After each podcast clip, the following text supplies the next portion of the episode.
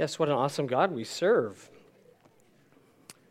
So, an announcement we have um, the Gideons coming up Friday week. Share Jesus without fear. So they'll have it. It's Friday night, 7:30, having a bit of a um, talk about how to share Christ, ways to do that using the Scripture, and all are welcome to that. So please come out, enjoy that time. Um, and we'll be in Luke chapter 6 if you want to turn there as we continue our study through the book of Luke. And let's pray. Thank you, Father, for your goodness to us all, that you are almighty, holy, righteous, and good. And we worship you, Lord. We desire to draw near to you humbly, reverently, knowing that you are our Father, you are the King of kings and Lord of lords, that you, you truly rule forever and ever. And we, we just want to glorify you, Lord. We want to draw near hungry and thirsty to hear your voice and to be guided by your Spirit. We pray you would minister to our hearts as we draw near and that we would walk in your ways, Lord, in the way that pleases you. In Jesus' name, amen. Luke 6 is where we'll be. Have you ever heard the term laugh now, cry later? Is that, oh, you've heard that. Um, it suggests that there's a way that we can live today that is seeking fun and pleasure at the moment, but knowing down the road there will be pain, there will be sorrow, because we weren't walking wisely. And uh, that saying is very common in the graffiti around San Diego, where I'm from, where people would have it on their tattoos um, or on the walls, and it would be the two masks the, the sad mask and the laughing mask. And it was the concept that, yeah, having all this money and having stuff, it's fun, but the end of it is bitter. It's going to end up in arrests and uh, gun battles and uh, raids and death, really. That there's a euphoria in having stuff and, and living in the high life, but life ends. And uh, we'll see that Jesus reverses this. Um, and I was thinking of the song that we sing sometimes by Brenton Brown that's titled Our God is Mercy. And there's a, there's a verse in it that says, You're blessed if you've been torn apart. You're blessed if you've a broken heart. Now, that person that's torn apart, who has the broken heart, do you think they feel blessed? Isn't that an odd thing to say? Um, how can such debilitating pain be a blessing? Well, the blessing isn't in the pain itself, but in Christ Jesus, we have someone who heals the broken heart. He's the one who restores, who binds up our wounds. So there's hope in him, there's help in him. There's, there's salvation at the door when we see our need for a Savior. And Jesus doesn't just stand at the door of the church or the door of our hearts when we're doing everything right, like we've earned a visit from Him. But when things are going wrong, when we are lukewarm, like the church of Laodicea. Jesus is standing at the door knocking. He's wanting to be let in. And so we don't deserve to have the presence of God among us or within us, but He comes. Are we hungry and thirsty to seek Him? I'm so blessed that Jesus comes to us when we don't deserve him, that he came to those people in Galilee and Capernaum and Jerusalem who were all into keeping the outward externals of the law, but their hearts were far from him. And sometimes we can be far from the Lord too. So may we draw near to him, as we see people did in Luke. So, Luke 6, starting in verse 1. Now it happened on the second Sabbath after the first that he went through the grain fields, and his disciples plucked the heads of grain and ate them, rubbing them in their hands. And some of the Pharisees said to them, Why are you doing what is not lawful to do on the Sabbath? But Jesus answering them said, Have you not even read this, what David did when he was hungry, he and those who were with him? How he went into the house of God, took and ate the showbread, and also gave to some gave some to those with him, which is not lawful for any but the priests to eat. And he said to them, The Son of Man is also Lord of the Sabbath. Among commentators, there's discussion about why Luke says the second Sabbath. Um, that it's a Sabbath following the earlier mention in Luke 4:31. So that was a very busy week. or uh, the second Sabbath during the Feast of Unleavened Bread. But regardless of why he says the second Sabbath, we know it was on the Sabbath day when Jesus and his disciples are walking through fields of grain, and they're taking some as they're walking, and they're rubbing the husks off and eating them. Um, and they were under the critical gaze of the Pharisees, who we'll see were always looking to find fault with Jesus and his followers. And they asked him, Why are you doing that? It's not lawful to do. Now, what they were doing was lawful according to the law. Uh, it says this in Deuteronomy 23 25. When you come into your neighbor's standing grain, you may pluck the heads with your hands, but you shall not use a sickle on your neighbor's standing grain. But they said, What you're doing, though it's allowed in the law, it's unlawful today because it's the Sabbath day. You're not allowed to do that. And according to the traditional interpretation, they were reaping, winnowing, and selecting. Yes, that is forbidden according to the law. Now, for generations, religious leaders of the Jews, they went beyond the explicit meaning of, of the explicit text and said, well, what does that mean to work? What constitutes work? What constitutes reaping? What constitutes sowing? And uh, I found this very fascinating on the My Jewish Learning website. It says this concerning the Sabbath today. It says the rabbis decree that one should not only avoid forbidden acts, but also must not do anything that one resembles a prohibitive act or could be confused with it. Two, a habit linked with a prohibited act. Or three, usually leads to performing a prohibited act. So it becomes extremely complex, like real quick, how you can avoid breaking the law on the Sabbath. Um, for example, on the Sabbath, it's, it's prohibited to climb a tree because in the process of climbing a tree, it's quite possible that you will dislodge a leaf or break a twig, and that would be considered reaping. Um, so you can't do that just because you might break a leaf. Now, you can walk across the lawn and have the grass crunch under your feet as long as it's not your intention to crush the grass under your feet, but it would be illegal for you to wash your hands over the grass because then you would be watering the grass and that would be work. So, really complex. Um, and then there's the Shabbos Goy, who is a Gentile that you pay to do things that you're not allowed to do that could you could benefit from you know, if I, if I need the light, I forgot to turn on the stove or I forgot to set the timer, I could have this guy come over and he would do it. I'd say, oh, I'd really like to cook a meal today, but alas, I forgot to turn on the oven to uh, 220. Wink. Turns on the oven to 220. We're good. I haven't broken the law. Um, it's like even the Orthodox Jews in that day, they realized there were exceptions to the law. If life was at stake, um, if they're, and today they say if life or health is at risk, the law can be broken. Uh, if there's a command to be fulfilled, like, like circumcision, if it falls on a, on a Sabbath, you would still do that, even because that would be breaking the law to not circumcise. So you have to do it on that day. Uh, or a risk of financial loss. So you could use these exceptions to break the law so you're not really breaking the law.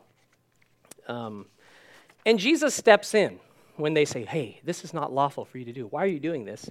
And he says, Have you not even read this? That when David, what David did when he was hungry, he and those who were with him, how he went into the house of God, took and ate the showbread, and also gave some to those who were with him, which is not lawful for any but the priests to eat. Now, to ask a Pharisee if they haven't read something, that's a pretty strong statement because this was their life to know the scripture, to follow the scripture, to understand and to teach the scripture. So he, he insinuates then that familiarity with the passage doesn't mean that you've understood it or you've applied it properly to your life. It was as if they had never read it. And he says, Haven't you read this? What David did. How he went into the, uh, the tabernacle and was given bread, the showbread that's supposed to be on the table. Because he was in a time of desperate need, as an anointed of the Lord, he was not held as a, he wasn't viewed upon as a sinner because he received bread that the high priest gave it to him with a blessing. So they said, And is there not someone greater than David or the high priest there in that grain field? Jesus. Jesus proved the Pharisees with the healing of the paralytic that he, he, as the Son of Man, had the power to forgive sins. He also was the Lord of the Sabbath day. I think Morgan explains well God's purpose of the Sabbath um, under law. It says any application of Sabbath law which operates to the detriment of man is out of harmony with God's purpose. So the needs of people for survival that trumps ritual. Moving on to verse 6. Now it happened on another Sabbath also that he entered the synagogue and taught. And a man was there whose right hand was withered. So the scribes and Pharisees watched him closely, whether he would heal on the Sabbath, that they might find an accusation against him. But he knew their thoughts and said to the man who had the withered hand, Arise and stand here. And he arose and stood. Then Jesus said to them, I will ask you one thing. Is it lawful on the Sabbath to do good or to do evil, to save life or to destroy? And when he had looked around at them all, he said to the man, Stretch out your hand. And he did so, and his hand was restored as whole as the other. But they were filled with rage and discussed with one another what they might do to Jesus. Luke links these Sabbath days together. On another Sabbath, he enters the synagogue, he's teaching. There was a man with a withered hand, and the scribes and Pharisees were like, okay, we're going to see if he does anything, because that would give us an, an opportunity to accuse him of being a Sabbath breaker. Um, remember when Jesus healed the paralyzed man and he had said, Son, your sins are forgiven you. And they said, Who but God could forgive sins? What blasphemy. And Jesus answered them um, by asking them. So he knew their thoughts and he just answered them and said, What's easier to say, your sins are forgiven, or to a paralyzed man, rise up and walk? which would require abs- actual power demonstrated in front of them all. And it's a similar situation here. Jesus knows that they're looking and that they've singled out this man with the withered hand and that they, they were hoping Jesus would do something so they might accuse him. And he singles out that man out of the synagogue and tells him to come right up front. And he asks his critics with a question, he asks them a question. He says, Is it lawful on the Sabbath to do good or to do evil, to save life or to destroy? And their focus was on um, avoiding what was unlawful rather than seeing opportunities to do good. Keeping the Sabbath was a, a legal obligation for them. But Jesus was showing that it is lawful to do good to help others on the Sabbath, to serve the Lord in that way. Of course, the Sabbath never prohibited uh, showing compassion, mercy, or kindness to others. Now, there's two other parallel texts, one in Matthew and one in Mark. In the Matthew text, in Matthew 12, Jesus gives an example. He says, If one of your sheep fell into a pit on the Sabbath, surely you would reach in and lift it out of the pit. Now, they could justify that because they were saving a life or they were risking financial loss if they left the sheep in the pit. So he said, You would have pulled the sheep out. Maybe even one of them did it that day. Who knows? But he, he points out in Matthew 12 12 of how much more value then is a man than a sheep. Therefore, it is lawful to do good on the Sabbath. So the lives of people are more important than animals. You would save your own animal. Why would you look critically upon me healing this person?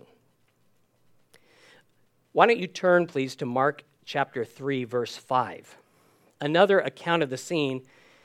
And it's interesting to me that this is one of the very rare occasions that it's explicitly stated that Jesus was angry. And we see why. Mark 3, verse 5. And when he had looked around at them with anger, being grieved by the hardness of their hearts, he said to the man, Stretch out your hand.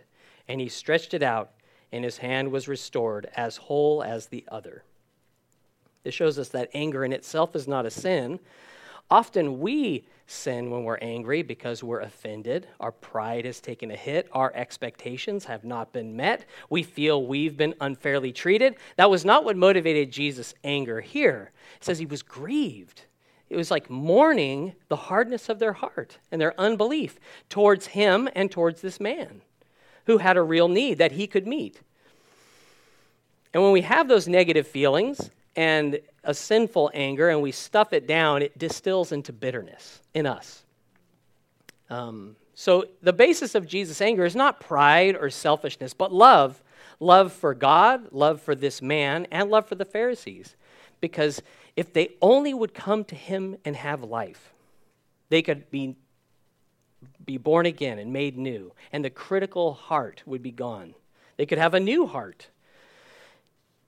He grieved over the hardness of hearts of people who knew the law and justified it to criticize others. To think that a miracle would not be welcome in your synagogue, or that Jesus would, because it was Jesus doing it, you'd have a problem with it.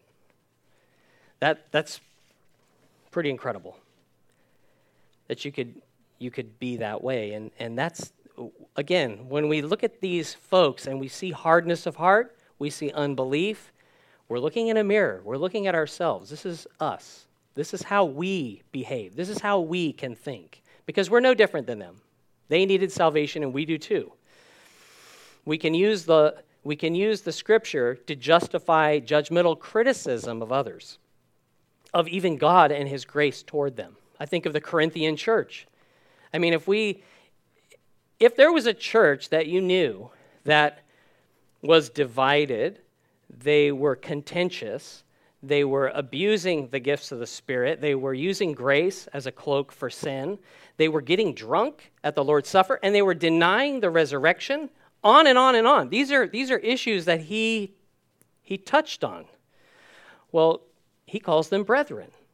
And so we ought not to put up walls and become polarized when Jesus is like, extend grace, walk in truth, speak the truth, hold fast to it, but don't be judgmental. And Jesus said to the man, Stretch out your hand. Now, that's something he couldn't do. He had a withered hand. It was like, you know, a hand that was dried up. And he says, stretch it out. In obedience to Christ, though, he could, and his hand was restored. So Jesus technically had not done any work. He hadn't even touched him. He just said, stretch out your hand. And the guy's like, hey, I can do it. And his hand was great. It was perfect. It was made whole. The, the Pharisees had done more work than that when they put on their robes and tied their tefillin on their arms and their foreheads. And Jesus hadn't, what did I do? but they knew he healed them. They're going, oh, we knew it. Uh, what are we going to do about this guy? He's a troublemaker. We need to shut him down. We need to kill him. It said they sought how they could destroy him. Like, how can we destroy this guy because of what he's doing? Blinded by self righteousness, blinded by unbelief, they saw themselves as defenders of the faith. There was this troublemaker named Jesus that they needed to teach a lesson and silence him. And again, there is a bit of that legalistic Pharisee in each one of us, and definitely in me. Um, so, what, what did Jesus teach them? He says he used the scripture, he used the example of David, and he used um, the, the miracle to prove he is the Lord of the Sabbath, and it's good to do good on every day. There's, it's good to show compassion every day that we should never use a law as a reason to judge or to not do good that's in your power to do by God's grace. The law was intended, Romans 3 says, to stop every mouth and to make the world guilty before God. But there's a way that we can use the scripture to, to attack and to condemn, to justify ourselves so may the Lord reveal to us when I have the hard heart, when we have the hard heart, because that grieves him. Luke 6, verse 12. Now it came to pass in those days that he went out to the mountain to pray and continued all night in prayer to God. And when it was day, he called his disciples to himself. And from them he chose twelve, whom he also named apostles Simon, whom he also named Peter, and Andrew his brother, James and John, Philip and Bartholomew, Matthew and Thomas, James the son of Alphaeus, and Simon called the Zealot, Judas the son of James, and Judas Iscariot, who also became a traitor. Jesus went to a mountain to pray. He spent all night praying to God. And the Jews, they had set times of prayer throughout the day. They had a morning, afternoon, and evening prayer time that lasted about half an hour each. And uh, I was reading that their approach to prayer is like climbing rungs of a ladder. there's like four rungs where you, you extol the name of God, you recount the things that He's done, you acknowledge His, his power, His oneness, you praise Him, you bless Him. There's scripture readings, um, you contemplate His deeds. Um, and then at the very end, you start asking God for your needs. And as I was reading through some of these prayers, I was like, wow, there's so much we could glean from this. Because I think every Christian, in reading those prayers, um, would find it so inspirational how God is reverenced and how he is honored. And uh, they, there's a lot that we can learn from them. I think our impromptu prayers tend to focus more upon our needs than who God is and what he has done, or using the scripture to pray to him, um, or rehearsing the deeds that he's done. And it's really cool when you read some of those prayers, the daily prayers, the allusions to the triune nature of God and Jesus. Like there's references in there that you're just like, wow. Um, praise the Lord when people see that. Um, and Jesus did more than climb a few rungs of a ladder. I mean, he went up a mountain. He spent all night in the presence of God uh, before praying, before calling his apostles. Uh, disciple so he, among his disciples, he had many of them. He chose 12 whom he called apostles. Uh, Morris says this A disciple was a learner, a student, but in the first century, a student did not simply study a subject, he followed a teacher. There is an element of personal attachment in disciple that is lacking in student. The word apostle, means one who is sent. We see Jesus is referred to as an apostle in Hebrews 3 1. There's others called apostles, but for our purpose, and uh, Jesus uh, called these 12 apostles uh, as a matter of distinction, and we see that also in the book of Acts. That when the apostles are referenced, it's, it's referring to this group because that's what Jesus called them. Now, the call of an apostle, it shouldn't be claimed with authority to write scripture, um, but it's a, it's a role that we see in the church, just like prophets, teachers, um, those who are gifted. Um, and we should res- we should resist efforts people might make to self appoint themselves an apostle as if they have the same credibility as those in the scripture, because those sort they tend to draw people after themselves rather than pointing to Jesus. Um, but we see um, Paul and others called apostles, so those who are sent. He, he called Peter, called Simon, called him Peter, and Andrew. James and John, they were brothers and fishermen by trade. Andrew and John were formerly followers of John the Baptist. Philip and Bartholomew, Bartholomew's called Nathaniel. Um, so we have this interesting thing where you have the Greek name, and then you have the, the English name, and then what Jesus may have called them. And so it gets a little confusing depending on who was the audience. So, like Matthew was written more to Jews, and Luke was written to uh, Theophilus as, we'll, as we've talked about. So, Matthew, that's Levi, the tax collector from the previous chapter. Thomas, the one who, uh, among many, who was doubting Jesus' resurrection. James, the son of Alphaeus, and Simon the Zealot. And zealots are really an interesting group because they were uh, an extreme, aggressive, first century Jewish political movement that strongly opposed Roman occupation. And they, they hated even the Jews who would make deals with them. And uh, they encouraged noncompliance. Some resorted to assassinations and terrorism. So they were a very, they were zealous for the Jewish nation and resented and, and fought against either subversively uh, or, or um, obviously against the Romans. Um, and finally, Jesus chose Judas, the son of James, also called Thaddeus, and Judas Iscariot, who would betray him. It's fitting they're listed two by two because that's how Jesus sent them out. He sent them out two by two to prepare the way for him before he went into a village. And it's a very diverse group, right? You have fishermen, a tax collector, a zealot. You've got totally different groups of people that only Jesus could possibly bring together. Um, and out of all his disciples, Jesus chose one by grace who would be his betrayer. He knew that, but he still called him, and he came.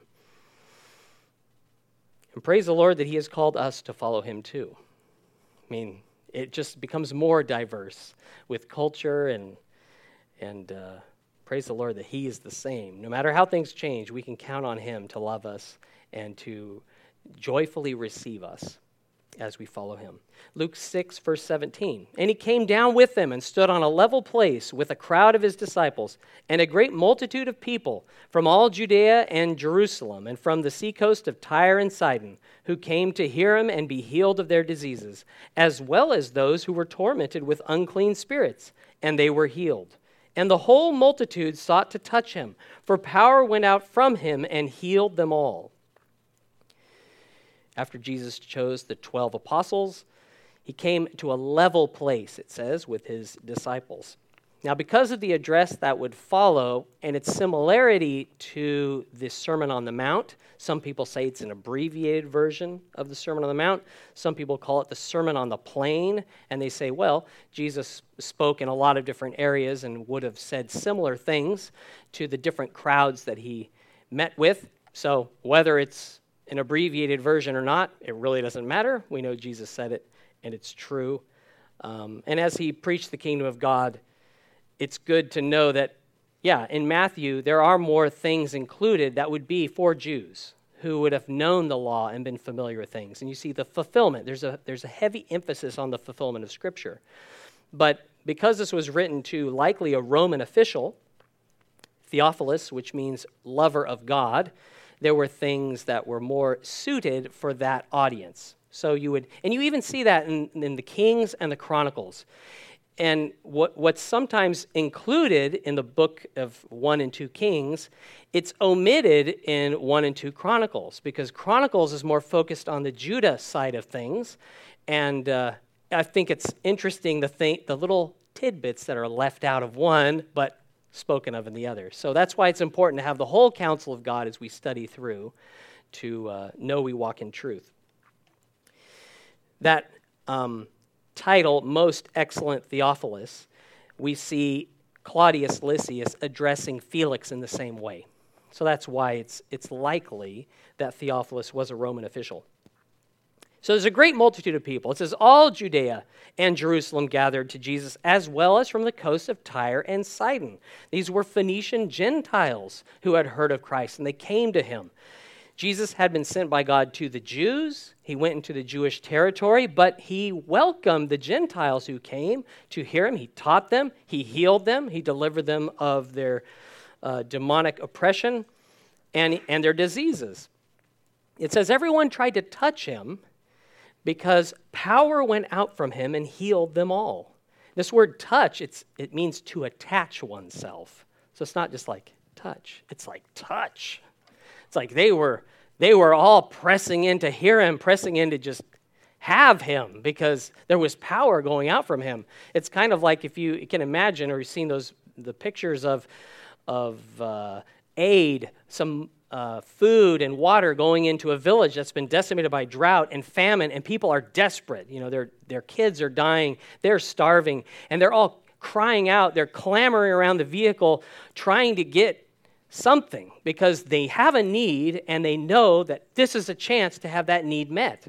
And there's this sense of desperation we see in these people, all crowding around Jesus, these sick people, these people that are oppressed by unclean spirits. They're like, this is our chance for healing. This is our chance for wholeness. And they all pressed in to grab hold of him.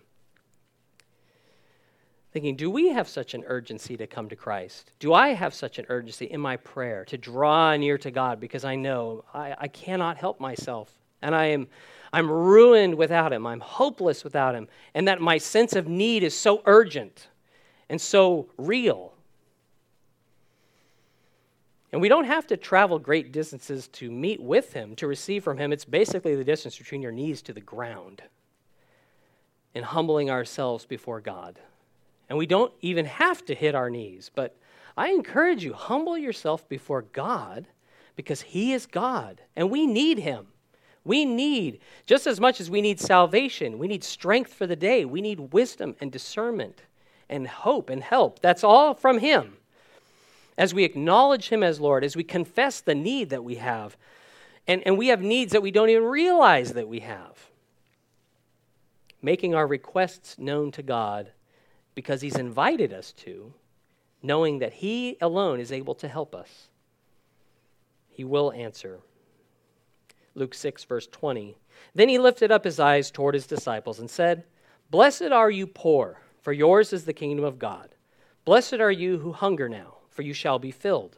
Blessed are you who weep now, for you shall laugh. Blessed are you when men hate you, when they exclude you and revile you, and cast out your name as evil for the Son of Man's sake. Rejoice in that day and leap for joy, for indeed your reward is great in heaven, for in like manner their fathers did to the prophets. It says he lifted up his eyes not to the multitudes, but to the disciples. So he's looking toward his disciples, he's teaching them, and he said things that would have been shocking. This would have been shocking to hear. And maybe we've heard them so many times it sounds like poetic, like uh, the Lord's Prayer or something. We haven't really taken time to study it or to think about it. We can repeat it, but it's like it, it's gone into our heads and it's come off our tongues, but it hasn't really sunk into our hearts what he's saying. He says, Blessed are you poor, for yours is the kingdom of God. Do you suppose the poor felt blessed? When they, they have nothing? They're desperate? To be blessed is well off, prosperous, and happy. You feel well off when you're poor. Well, we know it's not. The only reason why I don't think this is a sick joke is because it's Jesus saying it. I'm like, Jesus is saying this, so it's got to be true. But how does this work? How does this fit? With my idea of what blessing is because my thought of blessing is like abundance, right? My cup overflowing, but not like, blessed are you poor because yours is the kingdom of God. Now, why would he say this? The poor realize they have a need, that they have a need for God. The, the wealthy, they have that covered. If they get into trouble, if there's a bill that they need to pay, they're like, oh, just pay it no prayer involved in that. But if you don't have the money, you seek the Lord and say, Lord, I am in desperate straits here. I don't have the money, and the creditors are coming. I don't want to lose the house. I don't want to lose the car. I don't want to lose the job. Help me, please. There's a desperation that the rich man doesn't even have. So the poverty in the people, it awakened in them a desire for a savior, for help, a willingness to beg. And that's like the poor that's used here, is like the beggars.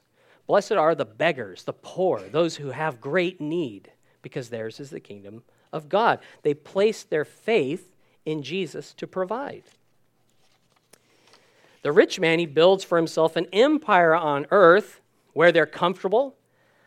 But the poor outcasts, though, they're willing to humble themselves to enter the kingdom of God, which it, it surpasses any glory of a kingdom on earth, and it's eternal so it lasts forever. It's, the, it's where we ought to lay up treasures.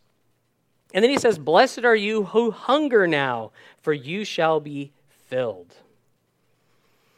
It strikes me how needy we are for so many things. We need food, we need water, we need sleep, some more than others. Uh, we need um, sunlight, need um, just oxygen. There's a heap of needs that we need on the outside, but then we also need I need my heart to keep on beating, and I need my brain to keep on firing off neurons, and my nerves to be working, and all the things inside of us. And then emotionally, right? We have these emotional needs to be accepted and acknowledged, and um, to have something useful to do, and to have a sense of purpose in, in the things we put our hands to.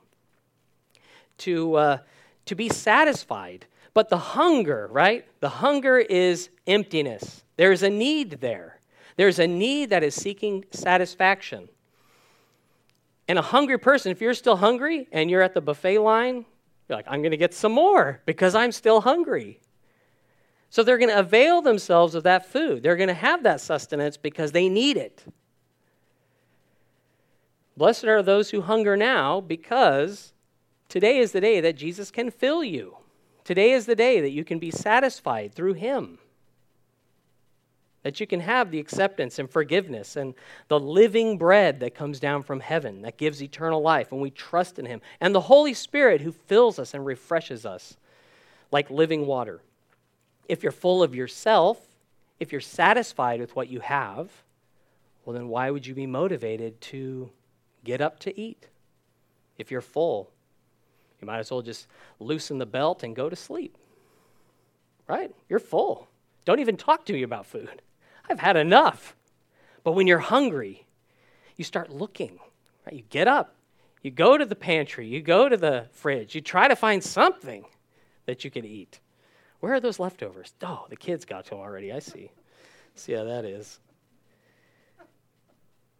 Contrary to the laugh now, cry later, Jesus says, Blessed are you who weep now, for you shall laugh. You can laugh all the way to the bank with ill gotten gains. It's fun for a season, but br- sin brings death. The one who has enduring joy is the one who has sorrow for their sin now, who recognizes their lack, who recognizes their hunger, and who's motivated then to come to Christ to seek to follow him. And these disciples, that attachment to Christ, it's like these are people that left their families, they left their jobs for seasons, for, for, for a period of time, where they left employment just to be with Jesus, just to hear Jesus speak. There was this, this need they had that was met only in him.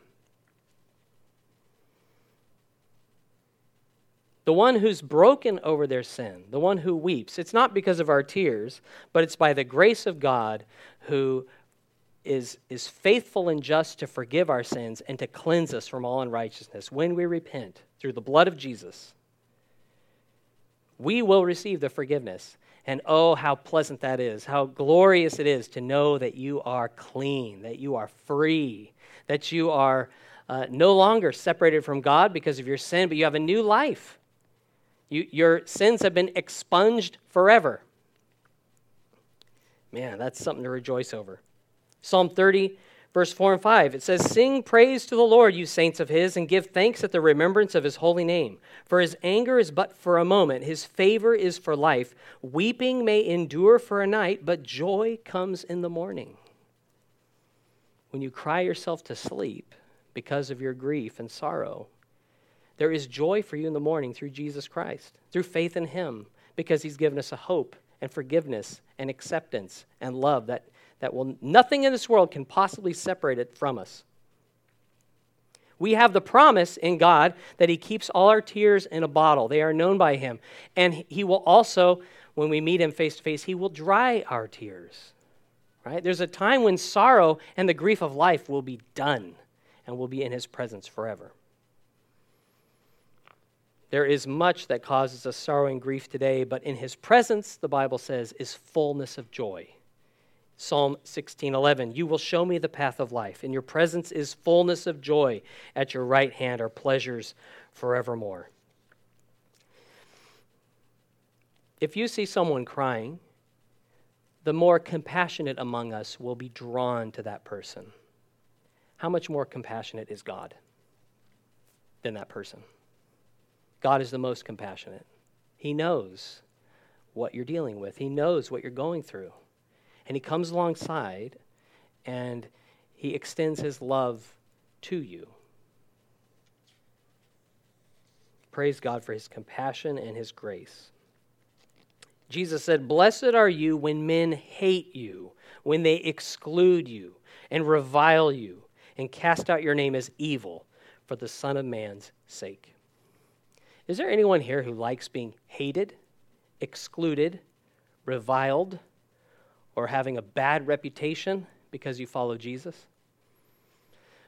I could just stop there before if you follow Jesus. Like, nobody likes that part of it.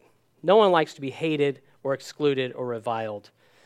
Um, but Jesus says, Blessed are you when for his sake, that's the consequence. These disciples that he spoke to, they had chosen to follow him, and it came at a cost. This is what they faced. They were excluded by their families. They were hated. They were reviled. They were spoken of as evil when they were actually following the Son of God. They probably didn't feel blessed at the time. But their faith in Jesus put them in good company. He says, Well, that's exactly how the, the prophets of old that God sent, the good prophets, were sent. And that's how they were treated.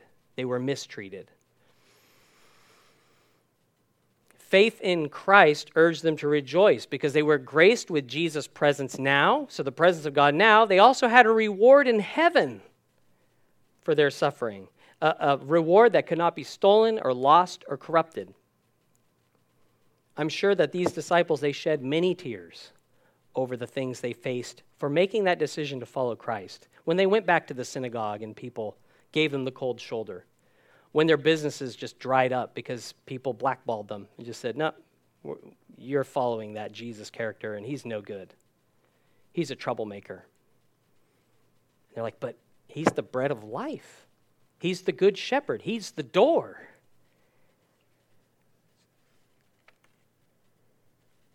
He assured them of great blessing and reward that every need would be met. Their hunger and their longing would be satisfied. Their tears would ultimately res- re- result in the fullness of joy, and that rejection for his sake qualified them for additional heavenly reward. And it's only faith in Christ that can help us lay hold of that and say, right on. We can be like the disciples uh, in Acts, that they were rejoicing for being counted worthy to suffer shame for the sake of Christ when they were beaten up for proclaiming him. Verse 24, Jesus moves into some woes. But woe to you who are rich, for you have received your consolation. Woe to you who are full, for you shall hunger. Woe to you who laugh now, for you shall mourn and weep. Woe to you when all men speak well of you, for so did their fathers to the false prophets. In stark contrast to the blessing, those who are blessed now because that's, that's a key point. He says, You're blessed now, you're blessed today. Jesus pronounced woe on the rich, those who were full, those who were filled with laughter, those all spoke well of. The rich, they saw no need to come to Christ for their salvation. Um, they had, and they had received all the comfort in their possessions and money that they would ever have. That's very sobering, that someday all those things would be taken away from them in death and reveal the spiritual bankruptcy that was the reality the whole time. Though they kept the law, though they did all these things and offered these sacrifices. Those who were full and had no hunger to fear God or to, to be forgiven, they would one day experience profound emptiness and grief. They would be the ones crying, and there would be no one to dry those tears. Those who made a joke or a mockery of God would would regret it when they realize that Jesus was the way. He's the only way, and I missed it. I missed the chance for eternal life that I had through Christ.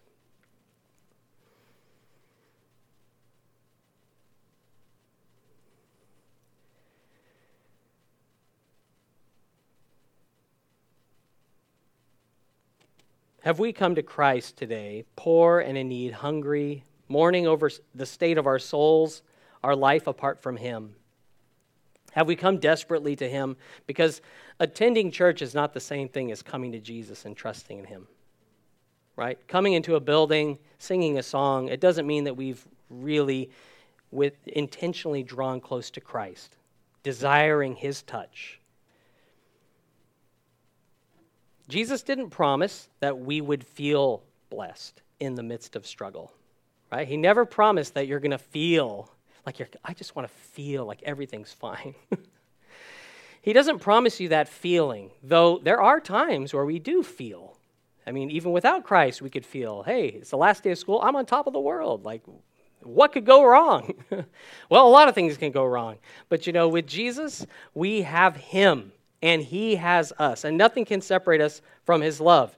And by faith in Him, we can know we are blessed now we are blessed right now because He is our Savior who loves us, who's done everything for us.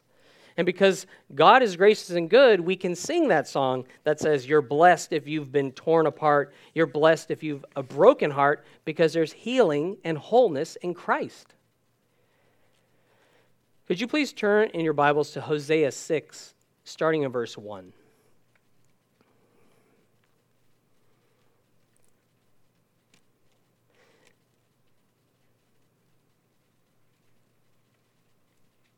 Hosea chapter 6, starting in verse 1.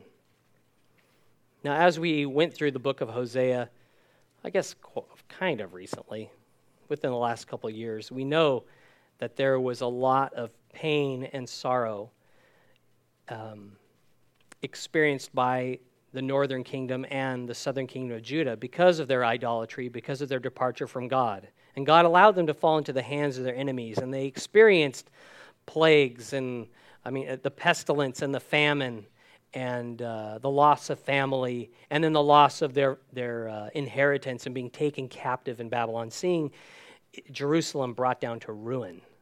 It was just devastating for the nation and for these people.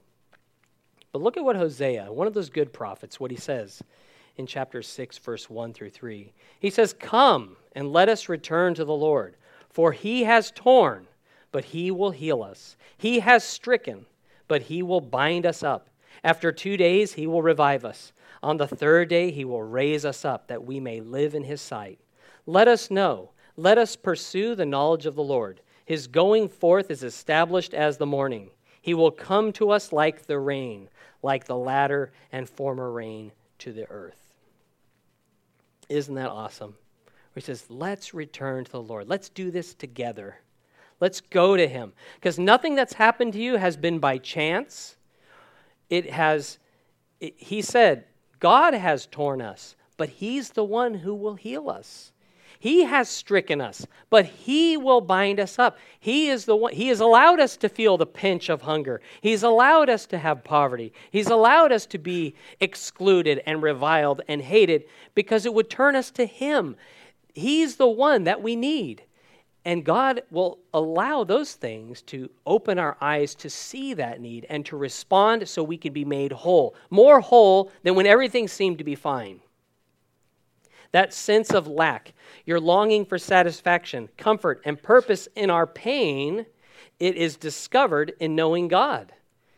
Because we can wonder, like, what is this? Why am I suffering like this? Why are things so difficult?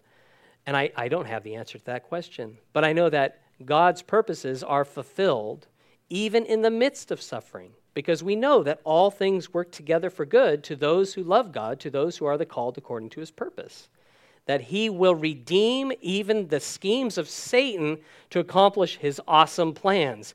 And we need look no further than Jesus, whom Satan entered uh, Judas to betray him so that he would be killed. And God turned that right around and made salvation available to every person by the grace of God. So we could be redeemed and our sins could be atoned for, that justice could be served, and that we could be the beneficiaries of his grace and love forever. So let's come to Jesus empty. Let's come to him hungry. Let's come to him broken because we are blessed now through him. Let's pray. Thank you, Father, that you are so good to us, so gracious and kind, that you have shown compassion on us, uh, where it says that God demonstrates his own love for us, that we, while sinners, Christ died for us that he died while we were your enemies, while we wanted nothing to do with you. You have um, made us aware of our need. Thank you, Lord, for making us needy and for supplying the needs by your grace. Lord, I pray that those who are mourning, those who are sorrowing, those who lack, Lord, that we would come to you.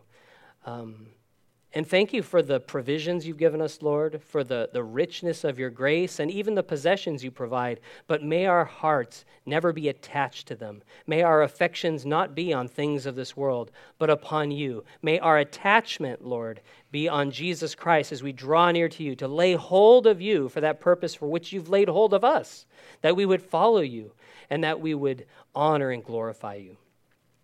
Father, I thank you for my brothers and sisters here today, and I thank you for the gospel, its power to save. I thank you for uh, Jesus, that he is the, the Lord of the Sabbath day, and that he has shown us such kindness through uh, his word and through his suffering, through his resurrection.